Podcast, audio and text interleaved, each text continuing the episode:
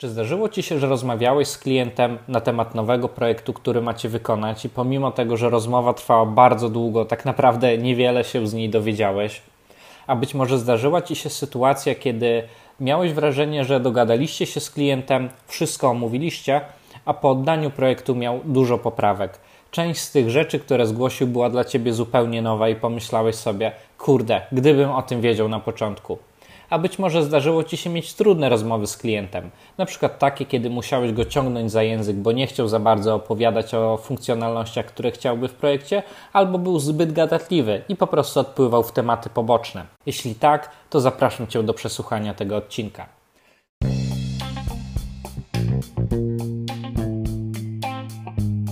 Cześć, ja nazywam się Karol Wójciszko i witam Cię w podcaście Według Planu który mówi o IT.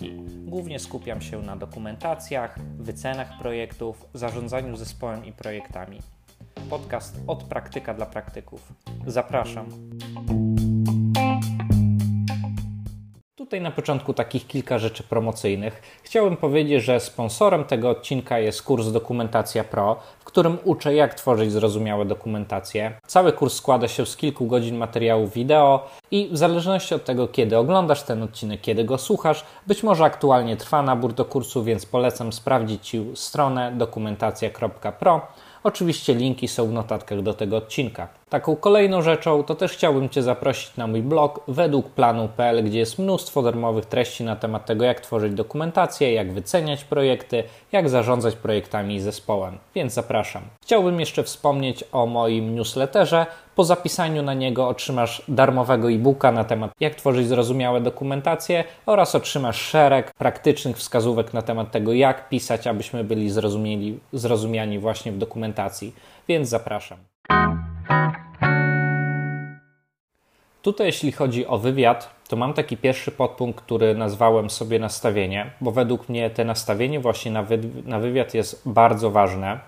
Musimy zrozumieć, że podczas wywiadu z klientem to my słuchamy. Klient mówi. Na spotkaniu z klientem musimy od niego wziąć jak najwięcej informacji, czyli musimy go po prostu słuchać a całe zrozumienie tego materiału, całe przetworzenie go na różnego rodzaju diagramy, czy po prostu dokonanie syntezy będzie się, działo się po spotkaniu, więc musimy to rozgraniczyć. Dlatego nasze nastawienie na spotkanie z klientem, na nasz wywiad z klientem powinno być takie, żebyśmy jak najwięcej informacji przyjęli. Według mnie nawet, e, nawet takie podejście, że nie wszystko będzie dla nas zrozumiałe, jest jak najbardziej ok, no bo po prostu po spotkaniu, kiedy będziemy dokonywać tej syntezy, połączymy wszystkie brakujące klocki, e, których brakuje nam po prostu na spotkaniu, i wtedy wyciągniemy te wnioski, dzięki którym zrozumiemy te brakujące elementy. A często takie dopytywanie podczas spotkania o każdy najmniejszy detal po prostu zmniejsza dynamikę tego spotkania i też wyprowadza naszego mówcę, czyli naszego klienta z tych wszystkich opowieści i z jego flow podczas opowiadania. Tutaj też musisz się nastawić na to, że nie musicie całego projektu omówić podczas jednego spotkania. Możecie to sobie porobić e, iteracyjnie. Tutaj najlepiej sprawdza się takie podejście, kiedy na przykład na pierwszym spotkaniu omawiacie jakiś segment projektu bardziej ogólnikowo, później po spotkaniu następuje synteza tego, czyli przetwarzasz to sobie, rysujesz różnego rodzaju diagramy, Później spotykacie się kolejny raz, omawiasz mu to, jak zrozumiałeś, parafrazujesz w pewien sposób to i rozmawiacie o kolejnym segmencie projektu. Być może nawet o tym samym, tylko bardziej detalicznie, bardziej szczegółowo. I po spotkaniu znowu dokonujesz syntezy, czyli doprecyzowujesz swoje wszystkie diagramy, być może rysujesz kolejne i tak krok po kroku posuwacie się w przód projektu, doprecyzowując sobie cały zakres. Taka metodologia sprawdza się najlepiej, ale zdaję sobie też sprawę, że rzadko kiedy mamy po prostu czas, żeby rozdzielić sobie omawianie tego zakresu na kilka spotkań, bo zazwyczaj jest to wtedy roz, roz, rozciągnięte w czasie i często niestety te spotkania ograniczają się do jednego lub do dwóch. Dlatego tutaj możesz sobie pomóc między innymi czymś takim jak nagrywanie audio. Twoich rozmów. Oczywiście najpierw powinieneś uprzedzić klienta, zapytać, czy wyraża na, na, to zgodę, bo po prostu zdaję sobie sprawę, że e, podczas słuchania tego, co mówi klient, często zdarza nam się akurat w tym momencie coś notować, nie jesteśmy w pełni skupieni na tym, co mówi i niektóre rzeczy mogą nam umknąć. Natomiast jeżeli będziemy dysponować tym nagraniem audio, to po takim spotkaniu możemy je sobie odtworzyć drugi raz i gwarantuję Ci, że wtedy wiele detali, wiele takich szczegółów ułoży Ci się w głowie i będziesz miał po prostu prostu nowe wnioski, bardziej adekwatne do tego projektu. Tutaj często jest taki problem, że tak naprawdę nie wiemy o co pytać na tym spotkaniu. Ta nasza rozmowa jest taka chaotyczna, na początku jest jakiś small talk, później zaczynamy rozmawiać o tym projekcie, ale przeskakujemy z tematu na temat, z wątku na wątek i tak naprawdę jest chaos. I to, co według mnie brakuje właśnie w takich rozmowach, to jakiejś strategii. Dlatego teraz chciałbym Ci przedstawić taki framework pytań o zakres projektu, który składa się dokładnie z czterech pytań i wygląda on następująco. Na początku rozmowy polecam Ci zapytać w ogóle o cel projektu. Tutaj cel w rozumieniu klienta, czyli co on chce zrobić, czyli jaki jest jego cel, jaki ma być ten efekt po realizacji projektu, który chce osiągnąć klient. Tutaj może być na przykład e, usprawnienie procesu wymiany dokumentów, rozbudowa jakiegoś działu i tak dalej, i tak dalej. Tutaj prawdopodobnie, kiedy o to spytasz pierwszy raz klienta, możesz usłyszeć takie bardzo jakby lakoniczne odpowiedzi na temat, cel, na temat celu. Często, jeżeli nie będziesz rozmawiał bezpośrednio ze sponsorem projektu, to być może usłyszysz taki cel, jak na przykład, no wiecie, szef mi kazał po prostu zrealizować, zlecić ten projekt, więc to robię. No i tutaj nie zadowalaj się takimi ochłapami odpowiedzi, staraj się dążyć, co organizacja chce osiągnąć przez ten projekt. I dlaczego o tym mówię, dlaczego to jest ważne? Po pierwsze, dlatego, że dużo osób e, pomija w ogóle cel projektu. Zdarza się tworzyć różnego rodzaju dokumentacje, finalizować nawet te projekty, a kiedy na końcu zespół realizacyjny dowiaduje się o tym celu projektu, to zazwyczaj mówi coś takiego: O, gdybym to wiedział wcześniej, to wtedy można byłoby zrobić tak, tak i tak, a to byśmy zrobili zupełnie inaczej. Wtedy zespół realizacyjny ma po prostu jakieś ciekawe pomysły dotyczące usprawnienia. Więc na początku warto jest sobie wyklarować ten cel, żebyśmy wszyscy dążyli do tego samego miejsca i wybrali do tego jak najlepsze narzędzie, jak najlepszy ten efekt, żeby był y, po finalizacji tego projektu. Tutaj na to proponuję poświęcić kilka minut, też nie drążyć jakoś super głęboko tego tematu, ale po prostu poznać ten cel, jaki jest ten prawdziwy cel tego projektu, który masz opisać i następnie zapisałbym, zapytałbym o to, jakie role projektowe mają mieć dostęp do tego projektu. I tutaj prawdopodobnie usłyszysz od klienta coś takiego, że no do tego projektu ma mieć dostęp Grażynka, Zbyszek i tam cały dział nie wiem, księgowości powiedzmy. I musisz tak naprawdę e, to, co usłyszysz, czyli tego Zbyszka, Grażynkę i ten dział księgowości, ubrać sobie w jakieś kategorie. I właśnie te kategorie tych użytkowników będą Twoimi aktorami projektu, będą Twoimi rolami projektowymi. No i tutaj możesz sobie powiedzmy zebrać tą Zbyszka i Bożenkę w taką kategorię jak użytkownik i to właśnie użytkownik będzie Twoim aktorem aplikacji. No bo tak naprawdę z punktu widzenia użytkownika to będzie bez znaczenia, czy nazywa się Grażynka czy Zbyszek. Grunt, że ta kategoria użytkowników powinna mieć te same uprawnienia, więc już na tym etapie wywiadu z klientem możesz to sobie pogrupować. Natomiast na przykład kolejnym aktorem, kolejną rolą projektową może być ten dział księgowości, bo powiedzmy musi mieć jakieś szersze uprawnienia. Więc pytasz o te role, zapisujesz je sobie, o to w jaki sposób notować e, te elementy z wywiadu z klientem powiem jeszcze za chwilkę, ale tutaj wrócę do tego pytania o rolę. Więc gdy klient wymieni Ci jakieś role, ułożysz to sobie w głowie, to możesz teraz przejść po kolei po tych rolach, czyli pytasz, do jakich funkcjonalności ma mieć dostęp ta rola, do jakich funkcjonalności ma mieć dostęp rola użytkownicy. No i to tak naprawdę będzie serce Twojego wywiadu. Tutaj klient będzie pytał, e, będzie opowiadał o różnych funkcjonalnościach. Wiecie, użytkownik ma mieć możliwość nie wiem, wygenerowania raportów, tworzenia e, dashboardów, przeglądania jakichś tabel, przeglądania logów lub cokolwiek. Tutaj klient będzie zazwyczaj te właśnie przypadki użycia Ci wymieniał, więc je sobie to notujesz do tej poszczególnej roli. Kiedy skończy opowiadać o tej konkretnej roli, pytasz o drugą rolę, którą wymienił. My mieliśmy użytkowników i później powiedzmy tych księgowych, nie? Więc pytasz o tych księgowych i tutaj analogiczne pytanie, jakie funkcjonalności mają mieć dostęp użytkownicy o tej roli. Więc klient Ci opowiada, opowiada, I tak naprawdę podczas e, tego słuchania o funkcjonalnościach, a być może nawet też o rolach, usłyszysz coś takiego jak słowa kluczowe, te tak zwane keywords. To są takie rzeczy, które nie są oczywiste, klient je wymieni, ale tak naprawdę my ich nie rozumiemy i warto o nie dopytać. Więc podczas słuchania tych e, przypadków użycia, o tych funkcjonalnościach, które mają być przypisane do poszczególnych ról, notuj sobie te słówka kluczowe, które usłyszysz. To są te wszystkie elementy, które mogą być dla Ciebie niejasne, o które chcesz dopytać. Jeżeli klient na przykład opowiedział w jakiś inny sposób o module, który Ty znałeś i ten sposób, w jaki on to opowiedział, był dla Ciebie zaskakujący, bo tak o tym nie myślałeś, to również to może być dla Ciebie to słówko kluczowe, o które później dopytasz. Bo zazwyczaj te właśnie najciekawsze smaczki wychodzą z takich słów kluczowych, które wynikają z tak zwanej szarej strefy projektu, czyli klient myśli, że my wiemy o tym, e, my o tym nie wiemy, ale rozumiemy to, co klient mówi, więc nie możemy nawet przewidzieć, że on ma jeszcze coś innego na myśli, a po prostu, jeżeli wyłapujemy takie różne smaczki, to wtedy możemy o to dopytać i bardzo nam się wyjaśnia w głowie ten zakres. Więc tak naprawdę pierwsze pytanie to było o cel projektu. Drugie pytanie to było o te role projektowe i później o, o, funkcjonalności, które są przypisane do tych poszczególnych ról, a na końcu pytanie czwarte pytamy o te keywords, o te słowa kluczowe. I tak naprawdę, kiedy przejdziemy sobie po naszych wszystkich rolach, które klient wymienił podczas pierwszego pytania, później o tych funkcjonalnościach, które są przypisane do poszczególnych ról, w międzyczasie usłyszymy kilka słów kluczowych, więc też możemy sobie wypisać jakieś poszczególne pewnie przypadki użycia wystąpią, te funkcjonalności, albo na przykład jakaś rola e, podczas dyskusji o tych słowach kluczowych e, wypadnie nam, więc też ją możemy sobie zanotować. Ale kiedy już nam się skończą tematy, tak naprawdę mamy wrażenie, że przeszliśmy przez wszystkie rzeczy, to powinniśmy ponowić nasze pytanie drugie, czyli jakie jeszcze role projektowe mają mieć dostęp do systemu. Wtedy zazwyczaj klientowi uruchamia się wyobraźnia i też zaczyna po prostu opowiadać, a jeszcze powinien mieć dostęp Heniek powiedzmy, albo jeszcze powinni mieć tam administratorzy. Dobrze, żeby tam miał mieć dostęp ktoś tam i po prostu zaczyna się na nowo. My budujemy nasze sobie drzewko, e, drzewko właśnie tego, co usłyszeliśmy, więc tak jak widzisz, to wszystko da się tak naprawdę zamknąć w obrębie czterech pytań.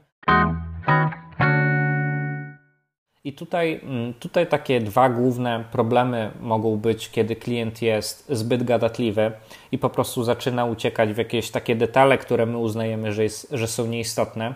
Więc ja tutaj proponuję się nie pieścić i w sposób kulturalny ucinać tą rozmowę. Jeżeli masz obawy przed tym, że wypadniesz po prostu niekulturalnie, to możesz na początku e, klienta uprzedzić, że, to, że jednak bardzo ci zależy na tym, żebyś to ty pilnował tej rozmowy, że zależy ci na tym, żeby to był właśnie wywiad, żeby on bardziej wczuł się w odpowiadanie na te pytania niż e, po prostu lanie takie wody. Więc tutaj zbyt gadatliwy klient czasami może być, może powodować po prostu, że ten czas e, tego wywiadu się rozciągnie albo jego duża część będzie stracona. Więc tutaj proszę dla swojego dobra i dla dobra klienta ucinaj te rozmowy, bo często takie e, zbyt dalekie dygresje w ogóle nic nie wnoszą w Twoje rozumienie zakresu. Antagonistycznym e, przykładem do tego gadatliwego klienta może być klient, który jest małomówny. I tutaj zdradzę Ci taką metodę, bo zazwyczaj, kiedy przejdziecie sobie przez te tam cztery pytania z tym klientem, który jest małomówny, on tam coś czasami burknie pod nosem, czasami nie, więc możesz poprosić go, jeżeli e, wyłapiesz jakieś na przykład procesy w tej aplikacji, w tym co mówił, żeby opowiedział je od tyłu. To tak naprawdę opowiadanie od tyłu e, pobudza zupełnie inne części naszego mózgu. Jest to taka trochę dla nas zagadka logiczna, e, którą próbujemy rozwiązać, bo zazwyczaj o wszystkim myślimy w takiej jakby kolejności chronologicznej, a kiedy musimy opowiedzieć o tym od tyłu, to, to po prostu się pobudzamy. To też jest taki dobry element, kiedy po prostu widzisz, że rozmowa siada, więc zamiast robić przerwę, jeżeli nie ma czasu, możesz po prostu pobudzić w ten sposób swojego mm, rozmówcę, żeby opowiedział coś od tyłu, bo po prostu to będzie wymagało od niego skupienia. Więc tutaj taki tip, który możesz zastosować. I teraz tak naprawdę przeszliśmy sobie przez to, Oczywiście w wielkim skrócie, e, jak rozmawiać z tym klientem. I teraz chciałbym Ci zdradzić kilka wskazówek na temat tego, jakich narzędzi możesz użyć do gromadzenia tej wiedzy z wywiadu. Bo wiecie, to jest naprawdę bardzo dużym problemem, że e, chodzimy na te spotkania z klientami, rozmawiamy z klientami, tak naprawdę nie potrafimy notować e, w sposób, który byłby dla nas czytelny pół roku po spotkaniu tych naszych notatek, co klient powiedział. I też jest bardzo duży chaos w tych, e, w tych właśnie naszych notatkach, więc postaram się to troszkę, trochę uporządkować.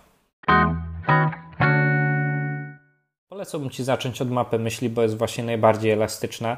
Tutaj e, rozmawiając z klientem możesz robić e, konkretne po prostu odnogi tego, o czym rozmawiacie i ta wiedza będzie w taki sposób uporządkowana. Też jest taki plus, że właśnie w tych mapach myśli, które są w formie elektronicznej, to nie ma po prostu kreślenia. Usuwasz sobie jakiś tam dany węzeł mapy myśli i po prostu go nie ma, wszystko jest przejrzyste. W szybki sposób możesz też dokonywać tych notatek, bo możesz po prostu pisać jakieś takie słówka kluczowe, takie zdawkowe zdania, które, które ty rozumiesz po prostu podczas spotkania i nie przejmuj się tym, bo po spotkaniu jesteś w stanie to sobie rozbi- rozwinąć. Mm, I też takie, taka łatwość w notowaniu, właśnie w takim narzędziu, jakie jest mapa myśli, to to, że jest ono najbardziej naturalne do naszego sposobu myślenia, czyli gdzieś tam myślimy o jakimś ogólnym temacie, wchodzimy w coraz większe detale, później przypominają nam się nowe elementy i możemy gdzieś to sobie szufladkować. Polecam Ci zacząć właśnie od mapy myśli, jest to naprawdę wygodne narzędzie. Tutaj drugim narzędziem, które sobie wypisałem jest właśnie rejestr wymagań. I rejestr wymagań jest takim sztywnym formularzem, w który po prostu wpisujemy wymagania, wpisujemy genezę, tam jeszcze inne są pola e, dotyczące tych naszych wymagań. No i to jest po prostu o tyle dobre, że jest bardzo duży porządek w tych notatkach, ale no z kolei jest taka wada, że e, to jest trochę mało elastyczne, no bo trzeba mieć trochę wprawę w tym, żeby wyłapać, kiedy klient mówi o wymaganiu, a kiedy po prostu opowiada zupełnie o czymś innym. E, I też fajnie się sprawdza, kiedy kiedy po prostu znasz się z klientem trochę lepiej, czyli nie robicie pierwszego projektu razem, tylko już na przykład któryś, wtedy też się trochę lepiej znacie i wtedy z mojego doświadczenia lepiej sprawdza się rejestr wymagań niż w przypadku, kiedy rozmawiamy z kimś pierwszy raz i nie mamy jeszcze doświadczenia w tym narzędziu. Też y, z mojej perspektywy mm, rejestr wymagań sprawdza się trochę lepiej w sytuacji, kiedy klient jest osobą techniczną.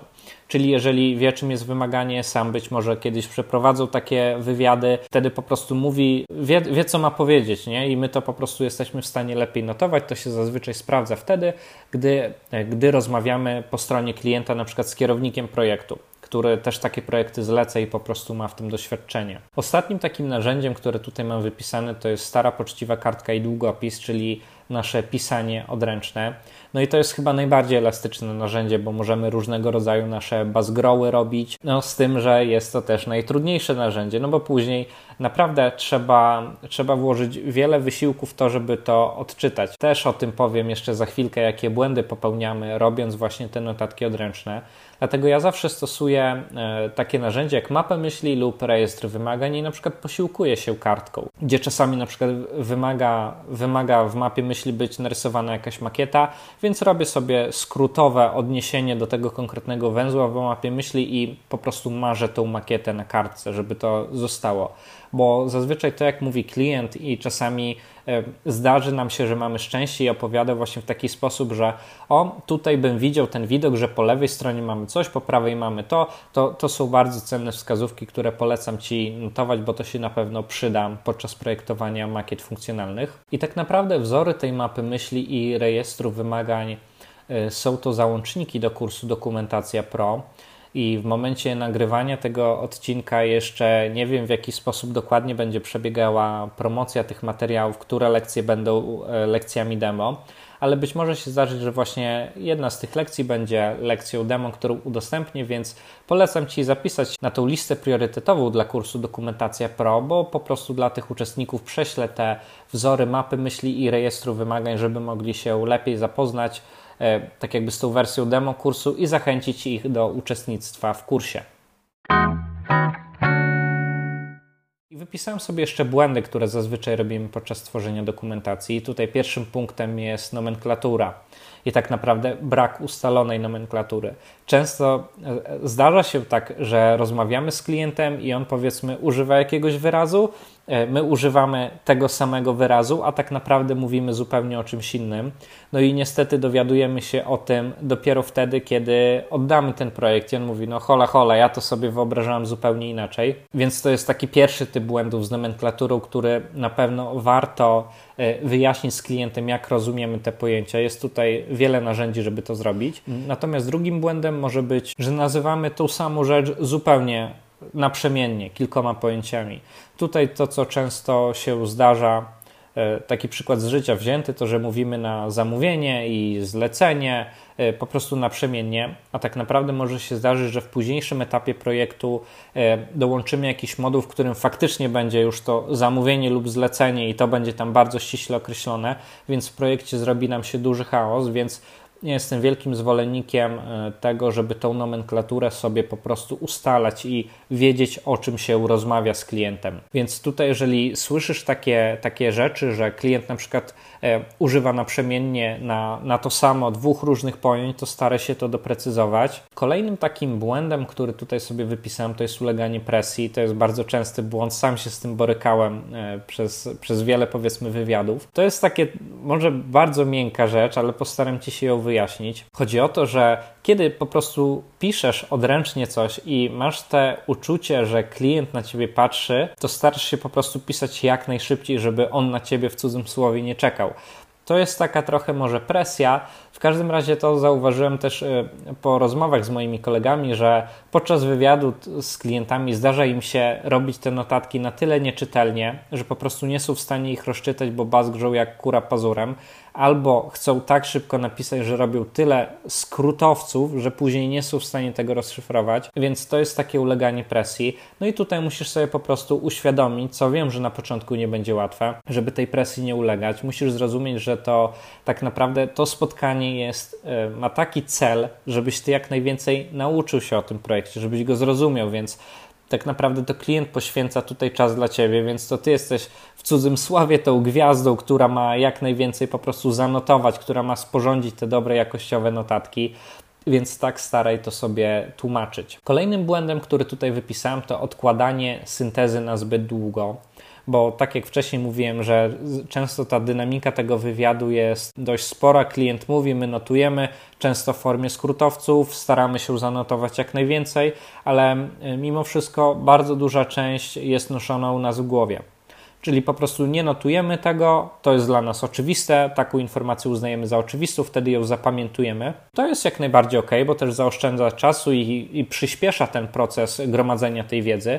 Natomiast bardzo ważne jest, żeby po spotkaniu to, co pamiętamy, sobie gdzieś po prostu spisać, czyli zrobić taki dump naszej wiedzy, zrobić taką spuściznę tej naszej wiedzy, której e, się dowiedzieliśmy podczas wywiadu. I powinniśmy to zrobić w takiej formie, żeby to dla nas nie było czytelne na drugi dzień po wywiadzie, ale nawet za rok po tym wywiadzie, czyli jakoś te wszystkie skróty porozwijać. W jakiś sposób to wszystko, co nosiliśmy w głowie, opisać pełnymi zdaniami, nawet w formie notatek roboczych w każdym razie to przygotować. I tutaj błędem jest to, że często nie robimy tego w ogóle, albo jeśli robimy, to robimy to zbyt późno. Czyli na przykład nie robimy tego bezpośrednio po spotkaniu tych naszych, powiedzmy, uporządkowania notatek, tylko robimy to, nie wiem, w następnym tygodniu. Takim dobrym smakiem, który ja zazwyczaj stosuję, to jest robienie tych notatek i układania tego sobie wszystkiego po spotkaniu nie później niż jeden dzień roboczy. Zazwyczaj, jeżeli mam, mam możliwość, to staram się to zrobić tak, że powiedzmy, nie wiem, rozmawiam z klientem te kilka godzin i po tym bukuję sobie czas w kalendarzu właśnie na układanie tych notatek, na wylewanie z siebie to, to czego zapamiętałem. Tutaj kolejny taki błąd, który mam, to jest brak priorytetyzowania. I często jest tak, że e, wywiad wygląda tak w ogóle, że klient myśli, że czym więcej powie, to my mu tym więcej zrobimy i w ogóle w tym samym budżecie. Więc klient po prostu wyrzuca z siebie te pomysły, a my po prostu wszystko notujemy i słuchamy tego jak świnia grzmotu. To też nie jest dobre. E, warto już podczas tego wywiadu z klientem starać się nadać priorytety poszczególnym wymaganiom, czyli czy to jest najważniejsze, czy to jest serio ważne, czy to może jest tylko nice to have, czy to musi być, czy to jest myślenie życzeniowe, czy to może chciałbyś tylko tak o tym powiedziałeś, bo ci to przyszło do głowy i starać sobie to wszystko e, ułożyć, żeby zrealizować sobie tylko ten faktycznie niezbędny zakres. I tutaj taka wskazówka, bo często klient stara się właśnie e, włożyć w ten pierwotnie określony budżet jak najwięcej tych funkcjonalności, żeby je zrobić tak naprawdę w cudzym słowie za free, więc możesz po prostu, kiedy usłyszysz takie wymaganie i będzie to dla Ciebie ewidentne naciągnięcie, dać mu takie zdanie, powiedzmy, że ok, rozumiem, że to jest ważne, w takim razie wrócimy z wyceną tego. Zazwyczaj klient usłyszy zdanie, że wrócicie z wyceną, to jego entuzjazm do tego wymyślania nowych rzeczy po prostu spadnie.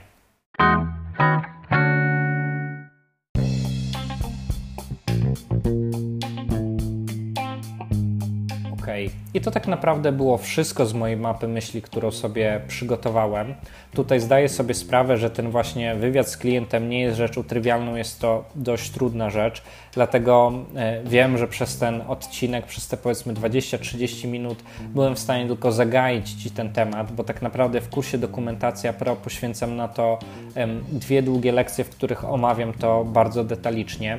Więc jeżeli interesuje Cię utworzenie zrozumiałej dokumentacji, to zapraszam właśnie na dokumentacja.pro, bo pamiętaj o tym, że zebranie wymagań od klienta jest tym pierwszym krokiem, który musisz zrobić, żeby mieć po prostu co opisywać. Jeżeli chciałbyś trochę darmowej wiedzy na temat tworzenia dokumentów, e, wycen, zarządzania projektów, ogólnie na temat IT, to zapraszam Cię na mój blog według planu.pl i przypominam o, o zapisie na newsletter, na listę priorytetową e, do osób, które są są zapisane na listę priorytetową do kursu, wyślę zawsze najatrakcyjniejszą ofertę e, plus e-booka jak pisać zrozumiałą dokumentację. To wszystko w tym odcinku. Dziękuję Ci za uwagę. Do usłyszenia w kolejnym. Cześć!